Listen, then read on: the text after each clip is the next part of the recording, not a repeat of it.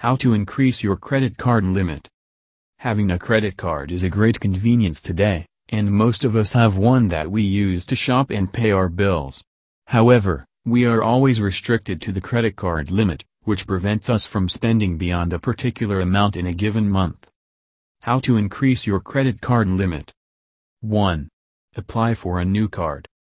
2. Request an increase on an existing card. 3. Back your request with valid reasons. 4. Be polite. 5. Make your request reasonable. 6. The balance transfer option. Factors conducive to increasing credit card limit.